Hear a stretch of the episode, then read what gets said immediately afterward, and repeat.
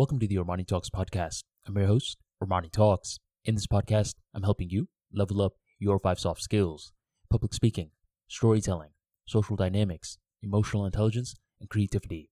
Five soft skills for you to change your life forever, skyrocket your confidence along the way. In today's episode, we're entering the world of storytelling, and we're going to be getting even a little bit more specific.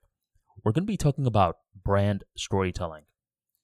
Did you know that Dunkin' Donuts is no longer called Dunkin' Donuts? They shortened it recently to just be known as Dunkin'. When I heard about this, this reminded me of a parallel in hip hop where Puff Daddy, back in the days, uh, changed his name to uh, P. Diddy, and then he took it a level further and he started to call himself Diddy. And I think nowadays he's calling himself Love. I'm not too sure about that. And trust me, I'm not going to be following that. Bro, you are officially Diddy. You're only allowed two to three name changes, no more than that. What do these two entities have in common? Dunkin' and Diddy. What they have in common is that they have attempted to change with the times.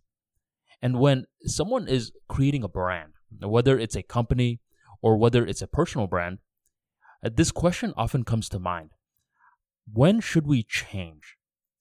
And to identify when the change should happen, it's wise to have some sort of theme for the brand. I can't quite say what made Dunkin' Donuts uh, go from Dunkin' Donuts to Dunkin', but I do have a theory. I believe the theme of the company is no longer trying to be so donuts oriented. And I don't know if you know this about me, but I used to work in Dunkin' Donuts, and I can vividly recall that most of the customers that came uh, to the restaurant, they weren't coming for the donuts. They were predominantly coming in for the coffee. I worked in the morning and I worked in the nighttime shifts. And obviously, for nighttime shifts, they're probably going to eat more donuts than coffee. But it's not that obvious. Still, for nighttime shifts, tons and tons of people were coming in for the coffee, especially those individuals who work later in the night. So I believe what Dunkin' Donuts realized was okay, how about we stop focusing so much on the donuts and we start to have a more appealing personality that invites us to be a coffee company as well. And as they were playing around with that, what started to happen was the idea of stripping away the donuts part from their name eventually came into fruition. I'm sure if I'm reverse engineering it from the lens of the CEO and the strategy team, I'm pretty sure they were initially thinking about changes in the menu and it evolved to the change in brand name. Why? It's because the brand name is the story that holds perception in their audience's mind. Now, how does all of this appeal to you? It appeals to you because you may currently be a brand yourself. You may not be aware of it though. I mean, let's say you're going to a networking event. Are you a brand?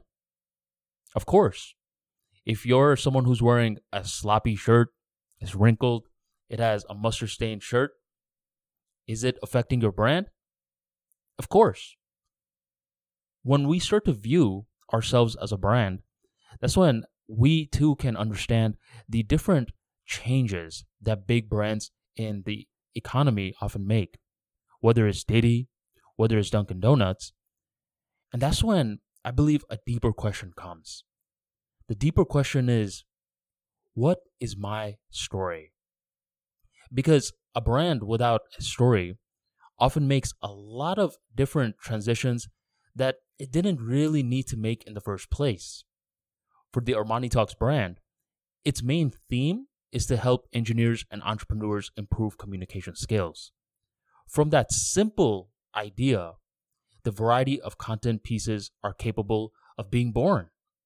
Now, if someone comes up to me and they're like, Yo, Armani, I see a lot of different companies changing their name. Uh, why don't you change your name to Love too?